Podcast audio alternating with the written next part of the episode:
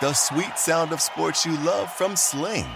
The collide of football pads. The squeak of shoes on a basketball court. The crack of the bat on a home run. The slice of skates cutting across the ice. But what about this one? That's the sound of all the sports you love, all at once. Starting at $40 a month. Experience it all live with Sling. Sling. It's been 30 years since the first episode of Beverly Hills 90210. 30 years since we walked the halls of West Beverly High, and since we all hung out at the Peach Pit. Relive it all with Jennie Garth and Tori Spelling on their new podcast, 90210 OMG. We get to tell the fans all of the behind the scenes stories that actually happened. Join them as they rewatch every episode of the beloved 90s TV show from the very beginning. Listen to 90210 OMG on the iHeartRadio app or wherever you get your podcasts.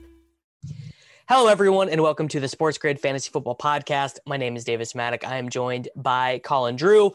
This is our game by game show. It's obviously going to be uh, a little bit different this week as we have two three game slates on FanDuel and DraftKings. So, what we're going to do is game by game, but then we'll talk about them in the context of the slates that we are running through. So, obviously, we're going to do Saturday first, then we are going to do Sunday. Uh, Colin, injury news that we are monitoring right now. You know, we don't uh, we don't know for sure. Uh, we have Cole Beasley that we are monitoring for the Buffalo Bills. I actually just moved him out right before this, but I, uh, I mean, if he's at you know if he's at practice on Friday, I will probably move him back in. We are monitoring the quarterback situation for the Los Angeles Rams. Right now, we have John Wolford projected in. Um, and as a result of that, the Rams offense is not projecting near as well. You know, we have Wolford for a much less, uh, much less effective passing game than we would with Goffin. And then for Tampa Bay, we are monitoring um, Mike Evans and his knee injury, though he he is now listed as a game time decision. We're not going to know probably uh, until I would imagine 90 minutes before kickoff on him, unless we get a good report from our guy Adam Schefter on Saturday morning. And then uh, we also are monitoring the starting quarterback situation for the Washington football team because the most recent report there in your neck yeah. of the woods, Colin, is that uh, Heinicke and Smith might even be splitting some reps. Yeah, man, a lot going on, and that's not even talking about COVID, right? Like you have KhaDarel Hodge, who will be out with COVID, but the Browns have the mini outbreak there, so got to pay attention to that stuff through the weekend. And then um, it seems likely that Kamara will probably be good to go, but he's definitely not going to be activated until Sunday. So you're not really going to know what the situation with him is either. Won't be practicing at all before the game. So a lot going on. And we got six game slates on, on both sides as well. So there are some six game slates out there, which is a pretty nice size. Uh, yeah. Um, I mean, you know, the six game slate, that's the, that's the dream, right? We that's, that's, what we that's what we want. We never get it. So you know, well, there's some what, there's some decent prizes. Like you can win 20k on the six gamer. So um, I'll fire what's some teams. The, what's that. the what's the six game spy? Can I win? Can I win? Do they have a hundred dollars single entry for that? Uh, yeah, I'll pull it up right now. I, I did look earlier in the week, and the three max stuff was down, but they had a pretty good MME one, and then um, they had a good single entry for that as well. believe it is $50 price point, they got 30K there. $100 price point with 50K in total prizes. All right. Well, hey, maybe I will. Maybe I will. I can win three. I can win three k. I can win five k to first in these. Maybe I will be playing these, and there won't be. Uh, you know, there's not going to be near as much content for those slates either. So you always love to see. Um, you know that little that little bit of edge. So our first game that we have on Saturday, Indianapolis at Buffalo. Uh, to me, I mean, I think the the biggest question for this is what happens if Indianapolis is down 10 points? Do they just keep trying to ride Jonathan Taylor? Is Jonathan Taylor going to get 20 carries here, regardless of the score line, you know, kind of a la Derrick Henry? Or do they flip the switch? Is it Nyheim Hines? Are they chucking the ball deep? And and to be honest, I don't really have I, I do not know the answer to this question. Yeah, I, I think that if it's like 10, they would probably continue to ride Jonathan Taylor a good bit. But if it's 10 late in the fourth, it's definitely gonna be a lot of Nyheim Hines. And if it gets more out of hand than that, which I mean, the Bills offense has been extremely good this year, one of the best in the NFL, then then I do think it becomes Nyheim Hines. So um, both those guys I think have, you know, a wider range of outcomes this week. I know it's, you know, it's a short slate, right? So Taylor's one of the best running back plays, but I can see scenarios to him being obviously less effective than he has been the, the past couple weeks. Yeah. Um, and then uh, for for Saturday MME strategy, uh, I I'm gonna do 150, and I will be doing 150 Josh Allen teams. Uh, I I think Tom Brady is obviously um, lower owned, more leverage, yada yada. I I do not care. Josh Allen to me is going to be the highest scoring player of this slate so often that uh, I just I feel I feel pretty pretty confident about him being just clearly the best play here. I, I think that makes sense. Um, I usually don't jam quarterback like that. Um, but I, I, mean, I understand where you're going with, and I think, yeah, it definitely makes sense. The top two pretty clearly going to be Brady, going to be Josh Allen. It's hard. It's definitely harder to see scenarios where Josh Allen fails than it is Brady. Um, yeah, you you need a pretty big ceiling performance. So I'd definitely be looking to double stack Tom Brady if it was going down that way. And I think for the Bills, the hardest thing is trying to figure out, you know, Cole Beasley, if he does play, and then what do the three wide receiver sets look like? If Beasley plays, is Brown going to play ahead of Gabriel Davis, behind Gabriel Davis? Will they split that role pretty evenly? It'll be Brown's second game back with the team um, after playing for them in week 17. My my presumption would be Brown should be good to go, and Gabriel Davis will be the rotational fourth wide receiver. So you know he he backs up all three spots, and when they they they actually play the most 10 personnel so zero tight end stuff of any team in the nfl so davis still is likely playable um i think and, it's a good play. Yeah i mean i don't know. So I, good, he's gonna be like play. one of the few on the three game slate he'll be one of the few guys that's like five percent owned in that, that has can, ceiling. that you can tie to josh allen as a stack. Yeah and I mean, Dawson Knox has his um, targets per route run and everything has moved up a fair amount over the second half of the season be- because Cole Beasley got dinged up, because John Brown got dinged up. Like there were direct reasons, but you know, obviously tight end on a three game slate, it's like always going to be the worst position to try and figure out. And, um, you know, tying Dawson Knox to Josh Allen, it's not like the, the worst thing ever. Do you have interest in either of the Bills running backs? A little bit, just because I think, especially the Saturday three game slate, it wouldn't be out of the question for a total Bills onslaught to to rise to the top. And you had that Rams Seahawks game, which could for sure fail. And overall, just and then if Tampa Bay is productive through the passing game, but not the rushing game, or they're limited at all by the football team defense, then I wouldn't be surprised to see not a ton of fantasy points generated in that game either. So I could see an onslaught where you're double stacking Josh Allen and you're playing Zach Moss or something like that, and hoping that the Bills put up, you know, maybe more than the 30 points they're expected to put up. So um, we've seen that in short slates earlier this year already with some onslaughts taking it down. Bills onslaught against San Francisco. So uh, I definitely think in MME you have to consider that probably max four. I, I guess Bills would be probably where I'd think about things. Yeah, I think that sounds about right. How hard would you be trying to correlate Josh Allen? Like, are you doing like min one, uh, Hines, Hilton, Pittman, Mo Alie-Cox, or or Trey Burton in lineups, or like? Because obviously, I think on three game slates, correlation pretty pretty important. You know, if one of these games goes to overtime, if one of these games is really competitive, you know, we 45 uh 48 type game, like you'll need pieces from from both sides, I would imagine. Yeah, I think I'd, I'd boost those. Like I'd boost the passing game. Not necessarily going to force it because pricing is always an issue on these slates. And I do think Buffalo's more susceptible to getting got through the rushing game than they are through the passing game. But there are a couple of those pieces, and like Nyheim Hines is a, a bring back option if if people are going to go to Taylor. I think is um, yeah would be included as a pass catcher in that group rather than treating him like a running back. And I think you also have to consider opening up your number of players you're playing versus your defense on these small slates. Um, so that's another thing to consider. Uh, yeah, I mean, I would, I would, um, probably, I, I just, I just remove it entirely in these slates. Like, I, I just want it to be basically random. Um, but you know, I, yeah. it, it's not, it's not something that I'm like, oh, well, maybe you want to play uh, the the Bills defense against Philip Rivers because that would imply you know he throws a pick six or anything. Like I don't think it's that deep. Maybe it is. You know, maybe maybe there are are gal brain dudes out there who have a better no, way fair. of formulating that stuff than me. But I I basically kind of just just let it rip. Um, all right. So anything else on Indianapolis to Buffalo? My my guess is that this is probably the best DFS game of the weekend. Um, so you know, obviously, pretty interested in in a yeah, lot of well, for the here. gamer, like for Saturday yeah. for sure. But for, I think Sunday's got some great games. So um, Yeah. Yeah.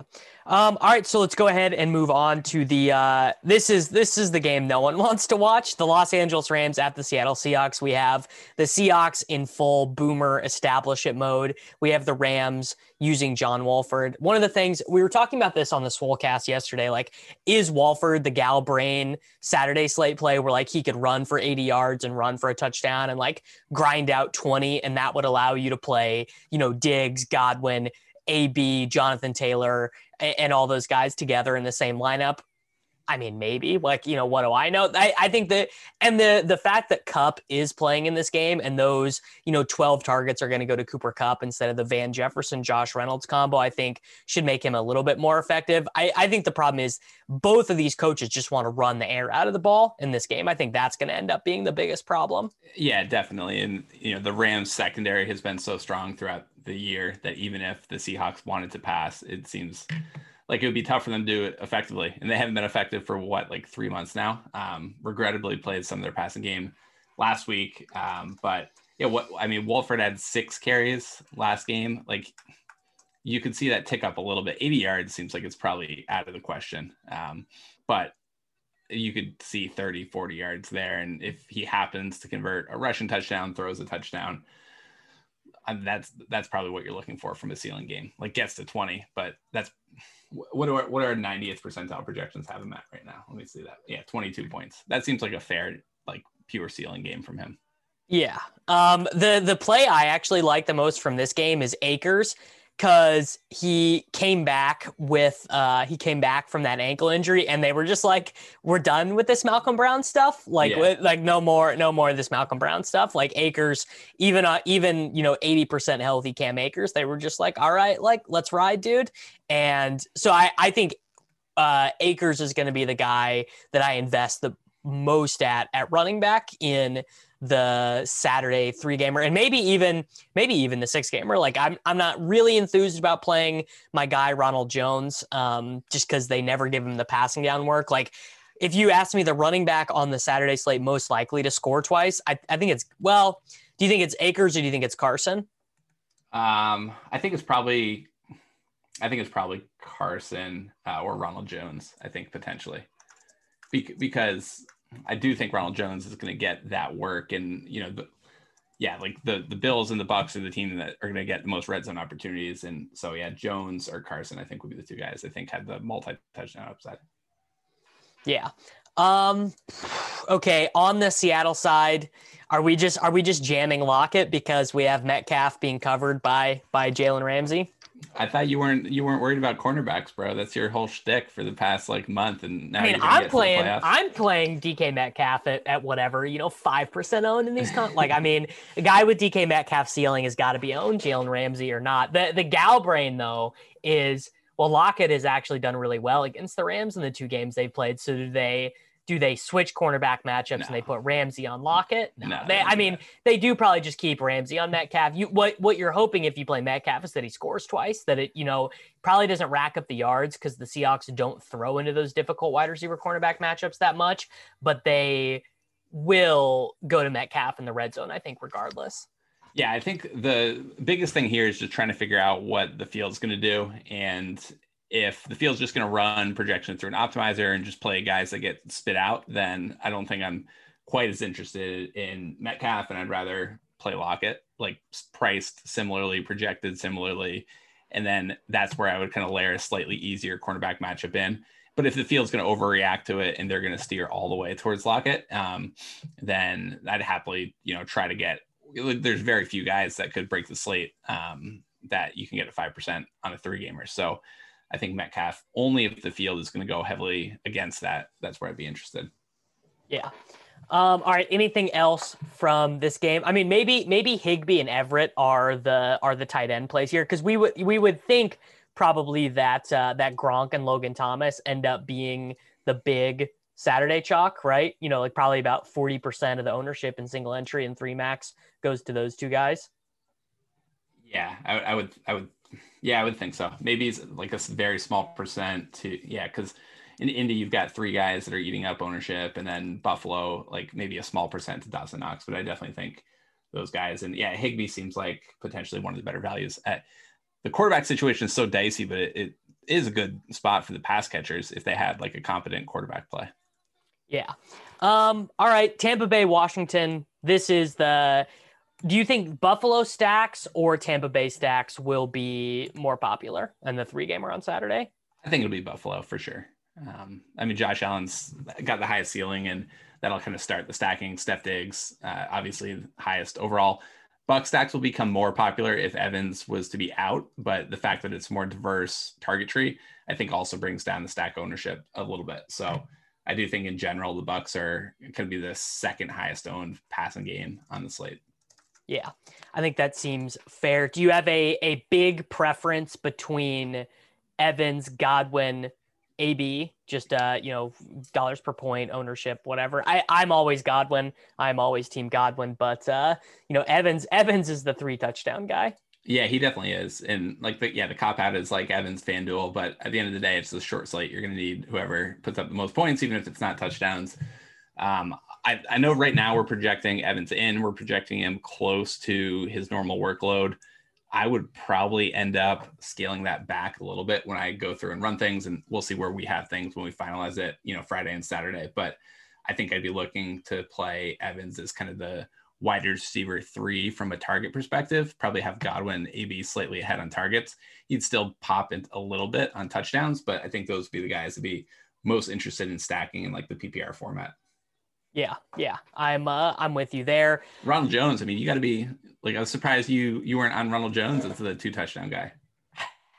I don't. I just like the the the weird fascination with Fournette. Like really tilts me. Uh, like Fournette still played forty five percent of the snaps last week. Now, if Fournette is a healthy scratch, like if it's Ke'Shawn Vaughn, LeSean McCoy, and Ronald Jones, like I am all in. I, I probably lock Ronald Jones in showdown. I probably do a bunch of swapping to get Ronald Jones like into the flex in my one fifty run and everything. Yeah. Um, I don't think Ke'Shawn Vaughn's going to touch the ball. Like, I mean, Shady was inactive. Ke'Shawn Vaughn didn't touch the ball last week out of the backfield, and um, I think Fournette can play enough in the passing game. So, like, yeah, I, I, I think Ronald Jones is like a sixty percent of the carries guy. Whatever Brady has some QB sneak equity and whatnot, he'll he'll take up some scraps, and Fournette will definitely get 25, 30 percent. But it does feel like Ronald Jones is gonna get like twelve to sixteen carries in this game. Yeah, I mean, and if he gets a hundred yard bonus, like I like if Ronald Jones has a forty four yard touchdown run in this game, and then adds you know fifteen other carries on top of that, like yeah, he probably ends up being in every optimal lineup. It's just like I, and, and also the other thing is is they don't run around the goal line that much. Like they just throw it to Mike Evans. Like a huge chunk of their red zone offense does go to Mike Evans. So maybe you could argue um, you know, Evans' uh, bum knee should, you know, positively influence Ronald Jones's projection. But like, I'm just sitting here looking at Akers and just being like, man, I, I feel so much more confident that Akers is going to get 20 plus touches, whereas like Ronald Jones could be 14 carries, two targets. I mean, he didn't even get targeted last week, Ronald Jones. Yeah, definitely. And that, I mean, that's definitely the risk. I just think from like the touchdown perspective, the access to the, to the higher total. Um, and yeah, I mean, Akers feels like the workload is for sure more secure, and the Rams do run the ball a ton in, inside the red zone, so that's a benefit there. But um, yeah, I don't know. I, like it. It feels like this week there's not, at least the Saturday slate, there's not elite running back plays. You're you're possibly looking at like a two running back build instead of a three running back build. Yeah. Uh, I mean, I'm wanting to do like my guess is in MME, I will probably just do all four wide receiver. I, I think. Yeah. Well, yeah. I mean, we we like almost. I feel like we almost talked about this game without talking about the football team at all. Um, I mean, Logan Thomas is the jam. I don't. I don't want to play Gibson, McKissic, or McLaurin. Really, to be honest. Yeah. I, I, mean, I think McKissic is definitely in play on DK. Just the yeah.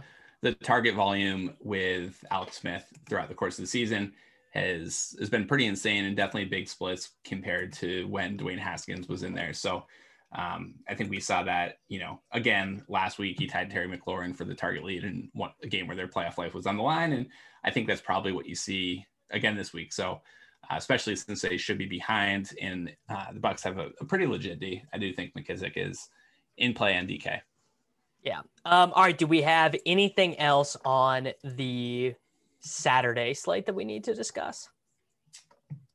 No, not really. I mean, these three game slates in general, uh, well on the premium pod we'll kind of go into that in some more detail, but there's a lot of strategy wrinkles, projected ownership constraints, leaving some money on the table that you can do to differentiate things. Maybe, um, yeah, at least trying to mix in one low owned guy into lineups and uh, that type of stuff. I think on a three game slate is one of the ways you can get leverage. Yeah. Um, all right, so let's move to the Sunday three gamer Baltimore at Tennessee, uh, Chicago at New Orleans, Cleveland at Pittsburgh. We are waiting to hear if Alvin Kamara is back for sure. Uh, we are projecting Michael Thomas back in for the New Orleans Saints. Um, there's some slight possibility that he would not be active. I, I think it is unlikely. Uh, we are waiting to hear. Well, wait, are we waiting to hear any COVID news for Cleveland, or is it is it? I mean, they have not opened their facility back up as of the time you and I are recording this, which, um, to be honest with you, does not seem great. But I, I think uh, they should have everyone active that's normally active on their offense except for KhaDarel Hodge. Yeah, I mean, I think that's going to be the case. It's just obviously you're not we're not waiting on news. Uh, Hodge will be out, uh, but we wouldn't be shocked if we do get news. I think that's the big differentiator. So yeah, I don't know this Baltimore Tennessee game, and let me tell you, last week was one of the more frustrating weeks. Uh, got a, a, lot right, and one of the biggest things that you couldn't win the slate without was J.K. Dobbins and Mark Ingram was back last week. Dobbins ended up seeing a reduced role, uh, you know, smaller share of the team's carries, but he absolutely smashed. And we had been on him like the past three or four weeks, especially with Ingram inactive when it was, you know, a situation we we had talked basically like he needed to get 100 plus and two touchdowns, and yeah, he absolutely smashed uh, along with Derrick Henry, Jonathan Taylor. So I don't know. I, I'm a little like cautious. It feels like the Ravens are going to be able to run the ball. They're definitely going to run the ball effectively, but I feel like all of these backs are kind of capped between like eight and 12 carries now that it seems like they're going to use the three running back rotation heading into the playoffs. Which you you do not love to see. Uh, let me let me ask you this question that um, absolutely put my brain in a wrinkle in in this cast. Do you think that Lamar and Derrick Henry are positively or negatively correlated? So, I think that they're negatively correlated. That's what I thought too at first, but then there's got to be If so, they're they're negatively correlated if the Ravens get ahead. I think right because if the Ravens if the Ravens get ahead, Henry is not going to access to his ceiling game. But if the Titans are up 14-0, Lamar is going to lose his mind because they'll have to play faster. I mean, Lamar last year in this game when the Ravens lost, he had like 45 fantasy points. He had the 300 yard bonus and the 100 yard bonus. Um, I think he, I think he had three touchdowns as well. Like it was his, it was one of his best fantasy games of the year. So that's how I think you could argue they are positively correlated. Yeah, I think it's funny because you look at like the old school stacking matrix, and it's like QB and opposing RB is a slight positive correlation, but running back and opposing running back is slight negative. So if you want to give Lamar that the half half QB, half RB treatment, then it would be like a small positive correlation. But Derrick Henry is so unique in, in its own way too. Like even if the Ravens get behind, I don't they're gonna run more plays, they're gonna play faster, but I don't think they're gonna be throwing the ball 50 times. Like they're still gonna run the same offense, just do it at a faster pace and maybe they throw a little bit more. But I don't think this is going to be a situation where Tennessee is absolutely blowing out Baltimore and they have to drop back the entire second half. So um, I don't think you necessarily have to avoid it in in this specific situation. Yeah. I, I don't think he would either, though. Obviously, I think that AJ Brown and Corey Davis are, um, you know, a, a little bit more, uh, you know, a little bit more positively so, correlated. I, I do really Lamar? like this. Yeah, I think I think you are for a couple reasons. First is Marquise Brown has like seven touchdowns over his last six games. They they finally started targeting him in the red finally. zone. Yeah, but then also I think that I think that the Titans defense is so bad that um, you know, we are like there is some crazy ceiling for this game from a fantasy perspective. I mean, we could see like nine total touchdowns in this game or something, which uh, is is pretty appealing. Yeah, yeah. The other crazy thing is the past like four to six weeks, it's been sixty five percent of the team's targets that are going to Hollywood Brown and Mark Andrews. So it has become an extremely condensed offense. Um, I guess we don't know if Willie Snead will be back for this game. Uh, I don't know if do you have any info there, but um, I, I, still, regardless, I think like almost all of the passing volume, even if it's a low passing volume, is going to Brown or Andrews. Yeah, I mean, you know, it's it's like uh, it's like 21 passes a game, but at least it's going to them and not to uh, you know, Dez Bryant or yeah. uh, Devin. Hard, Devin hardest Duvernay thing I feel like or for, whoever Yeah, the projections is it's funny because like I mean you look at things over the past four weeks or whatever for Tennessee, the past eight weeks, the the, the whole season, and these other backs do touch the ball. Like Darrynton Evans does get on the field, but when like push comes to shove and the playoffs were on the line, nobody else except for Derrick Henry touched the ball. So like when we're doing projections, you know, we've got a sprinkle going to these other backs, but I feel like there's a scenario where Derrick Henry gets 90% of the team's carries. Uh yeah, I think I think that's a I mean I would I would not be surprised if they got out of this game with no other running back touching the ball, Yeah. just Derrick Henry. Yeah, and like um, four Tannehill carries or whatever. Yeah, or uh, yeah, I mean, I think that he, I think that he does look like just uh an absolute smash. Um, probably, probably a lot candidate in MME. I think, especially if um we don't have any like real clarity on the Saints running back stuff, but like you know David Montgomery against the Saints. James Conner, like you know, just no no one else on this slate really leaps out of me. What about what about um non Lamar quarterbacks? Like, are you considering jamming Lamar to the same extent you're jamming Josh Allen? Um, no, because oh man, okay. So put ready to old takes expose me here. Isn't isn't Trubisky kind of interesting in this slate? He, I he, mean- like runs a little bit. He's cheap. His stack options are very obvious. There's literally two stack options, right? It's it's uh, Allen Robinson and Darnell Mooney. I mean, maybe Jimmy Graham if uh, our boy Cole Kmet doesn't suit up, but I I am a little bit interested. Yeah, I'm I'm I'm not super interested. I feel like the Lamar ceiling is just so massive. But I guess if you're not playing Lamar, um, the one thing I was going to ask, it feels almost impossible that the Ravens offense fails entirely. Like they've been on such a good run, they have a massive team total. Titans are atrocious defensively, and so even if they're playing catch up, like they're going to generate fantasy points. So if you're not playing Lamar on a team, like would you consider forcing in one of the Ravens running backs, or would you bank on yes, the game yes, failing hundred percent. Yeah, I think I think Dobbins and and Dobbins. Dobbins on DraftKings, uh, Edwards on FanDuel. Obviously, leave your leave yourself the outs there. But yeah, I mean, I mean, those are I think, especially for what we have, um, you know, ownership wise for those guys, we have we have Dobbins projected pretty low, and then you know non-existent ownership for Edwards. But you know, either one of those guys could could just lose their minds, right? You know, I like 100 yards and a touchdown for either one of them really would not be that Yeah. surprising. or just like think. or just picking up the touchdown variance, right? You pick up the the two touchdowns or whatever, even if it's only like the Gus Edwards game, right? Like 30 yards rushing, two touchdowns, trolls the entire offense. You don't. You do not love to see that. Yeah. You. Yeah. No one. No one. No one actually wants that. The other Um, thing I was going to add just for the tight ends, I do think there is a big negative correlation between Derrick Henry and Jonnu Smith. So that's something yes. I, yeah. I bake into lineups a little bit. Um, either negative boost those two in the optimizer or exclude them in a hand build because Jonnu is basically only getting there on touchdown variance this season. Yeah. Uh, all right. Moving to our next game. I this is where we capitalize on my bad take. The Chicago Bears at the New Orleans Saints. Like, I just am so tired of watching Brees like short arm, you know, six yard passes. And Trubisky is not good, but the things that he does well at an NFL level do translate to fantasy points. Like he scrambles a little bit. Uh, he's like willing to take chances. They are obviously going to be, you know, they are going to be down in this game, right? Like the the the line suggests they're going to be down quite a bit, so there's just not going to be as much time to establish the Montgomery. Like I I do think Trubisky is pretty interesting here. Yeah, that's a tough one. Um, I mean, the other the other thing is just, I guess, the knock against Brees is just that Taysom Hill is pretty legitimately a goal line vulture at this point, and Yeah. I don't think that's necessarily going away. A little bit with Kamara back, but um, taking some of those QB reps too. But um, yeah, I don't know. It'll it'll be like with Brees, you're just hoping that like Kamara is back or that Michael Thomas is able to kind of drag him through the finish line. Yeah, I am. Uh, I'm with you on that. Or so as far as the Saints offense goes, obviously, if Alvin Kamara doesn't play, Latavius Murray is a, A lock- is a a, lock. yeah, he's a lock button. But I can't believe they priced him the way they did, knowing that this was like a very possible scenario.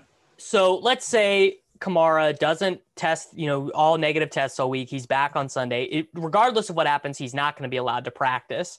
What are we? What are we doing with Alvin Kamara? So,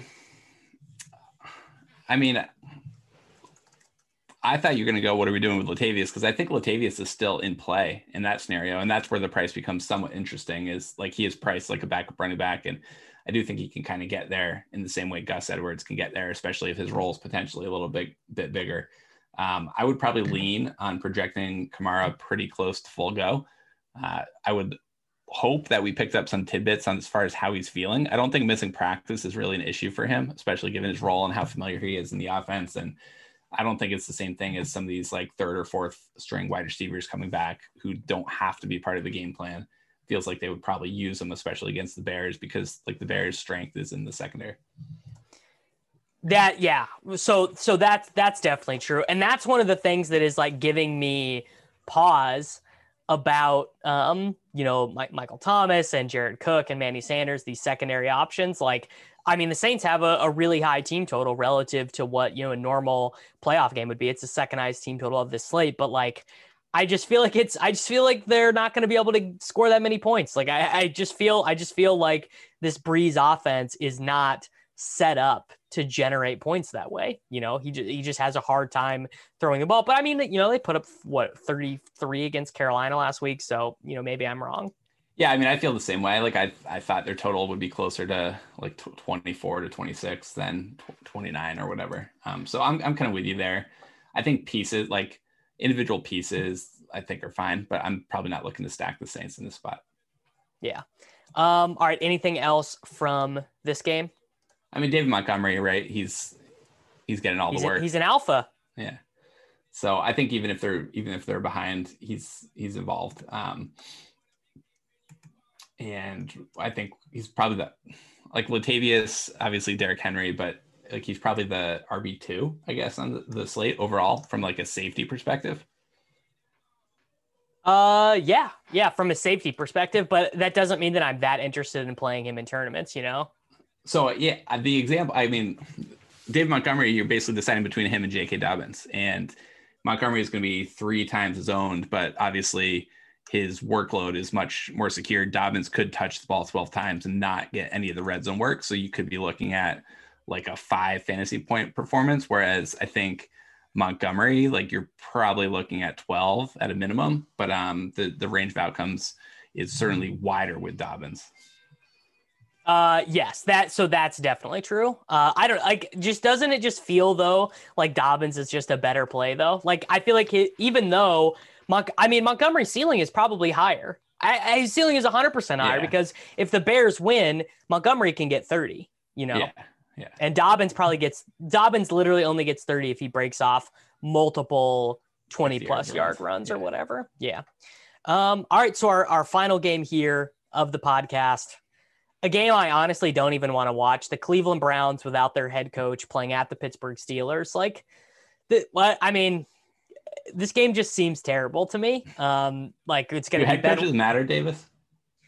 I think Stefanski matters. Yeah, yeah, it seems like it seems like he's a very good coach. Um, and the Browns are not going to be able to put in in-person practices, or at least have not yet put in in-person practices. That's it's been all virtual. So you know that that does not seem uh, particularly great. I mean, it, it seems like a mess for the Browns making their first playoff game in what 20 years or whatever. Yeah, it, it definitely does. It's a it's a weird one. And then like who's laid more eggs over the past six weeks than the Pittsburgh Steelers? So like how good do you feel about Pittsburgh, even though on paper it seems like it's like they're catching a team that is not preparing in an optimal way for the playoff game?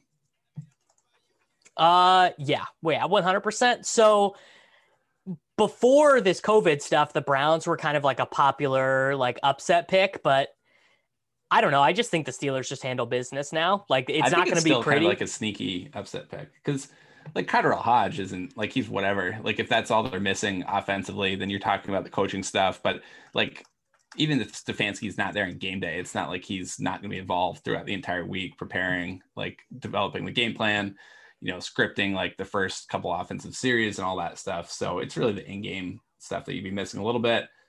I don't know. I'm not excited about stacking the Steelers. I'm definitely picking off one-off pieces of their passing attack. I think one of the hard things, you know, over the past six weeks, they've been doing a lot of r- deeper rotations at wide receivers and randomly benching Diontae Johnson for dropping the ball.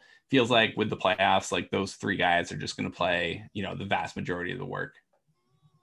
Um, yeah, yeah, I'm with you. I'm with you for sure. I guess the reason why this game doesn't seem that interesting to me from a from a fantasy perspective is if the Browns win, do they like let's say the Browns win. That doesn't really to me create a scenario where like the DFS landscape is is changed all that much. I guess it probably means Chubb had a good game. like we've got him projected for half the ownership of Dave Montgomery right now. Um, so I think that's that is interesting, right? Like if the Browns win, they're running the ball, right? Right. Yeah. Yeah, they're running the ball a lot. And then if but, they lose, I feel like Hunt's price is down, right? Like 4,800. Um, he gets some of the red zone work. He definitely gets some passing game work as well. So um, I honestly, I'd probably prefer Hunt slightly. Um, yeah, I, I slightly prefer Hunt too. Do you do you uh, do you want to tout any of the Steelers wide receivers? I, yeah, I mean, I tout all three of them, right? Like they're they're definitely. I don't want to stack Big Ben, but I definitely think it's going to end up being pretty heavily concentrated between those guys. I think Juju probably the the safest, um, but I do expect to see Claypool used heavily, and I think he's got a lot of upside. Yeah, so I mean, I, cash I, games, Juju tournaments. I think Claypool is a really good one-off. What do you What do you think about the rule for 150 just min one Steelers wide receiver? I was thinking about that and I like stopped myself from touting it. It's too early in the week for me to like fully go on board there, but I do think it's it's got potential. Yeah. I mean, I I will be using that rule on Sunday, I imagine. Um all right. So that is our our overview, our game by game discussion of the Saturday and the Sunday slates. Uh, obviously, we'll have more information and more in depth conversation on the Daily Roto Premium NFL Daily Fantasy podcast that we will record tomorrow. And then, do we have showdown stuff planned for Saturday and Sunday as well, Colin? Probably just a heavy alert for the showdown slates for Saturday and Sunday, not a full write up. Uh, Want to see what the contest sizes are like there. I would expect they're both, except we see decently big sun, uh, nighttime contests for both of those games. Yep. Um, all right, everyone, definitely make sure to go to dailyroto.com, subscribe, get access to the tools, get access to the projections. Are we running any promotions right now, Colin? Nah, man, it's it's January. If people are looking for a, a tout site, they've probably already signed up. So you got to pay full price otherwise. all right, everyone, thank you for listening. We'll be back next week. Build digital first customer relationships with Salesforce Digital 360. Connect every marketing, commerce, and digital experience on a single platform. Innovate fast with easy to launch sites, campaigns, and apps. That's more relationships, more revenue, more return, and more success. Salesforce Digital 360. Hear from our customers at sfdc.co slash digital 360. The legends are true. But overwhelming power! The sauce of destiny. Yes! The most legendary sauce has arrived as McDonald's transforms into the anime world of WcDonald's. The greatest flavors unite in all new savory chili McDonald's sauce to make your 10-piece Wick Nuggets, fries, and Sprite ultra powerful. Unlock manga comics with every meal and sit down for a new anime short every week only at WcDonald's. Ba-da-ba-ba-ba, go! At participating McDonald's for limited time while supplies last.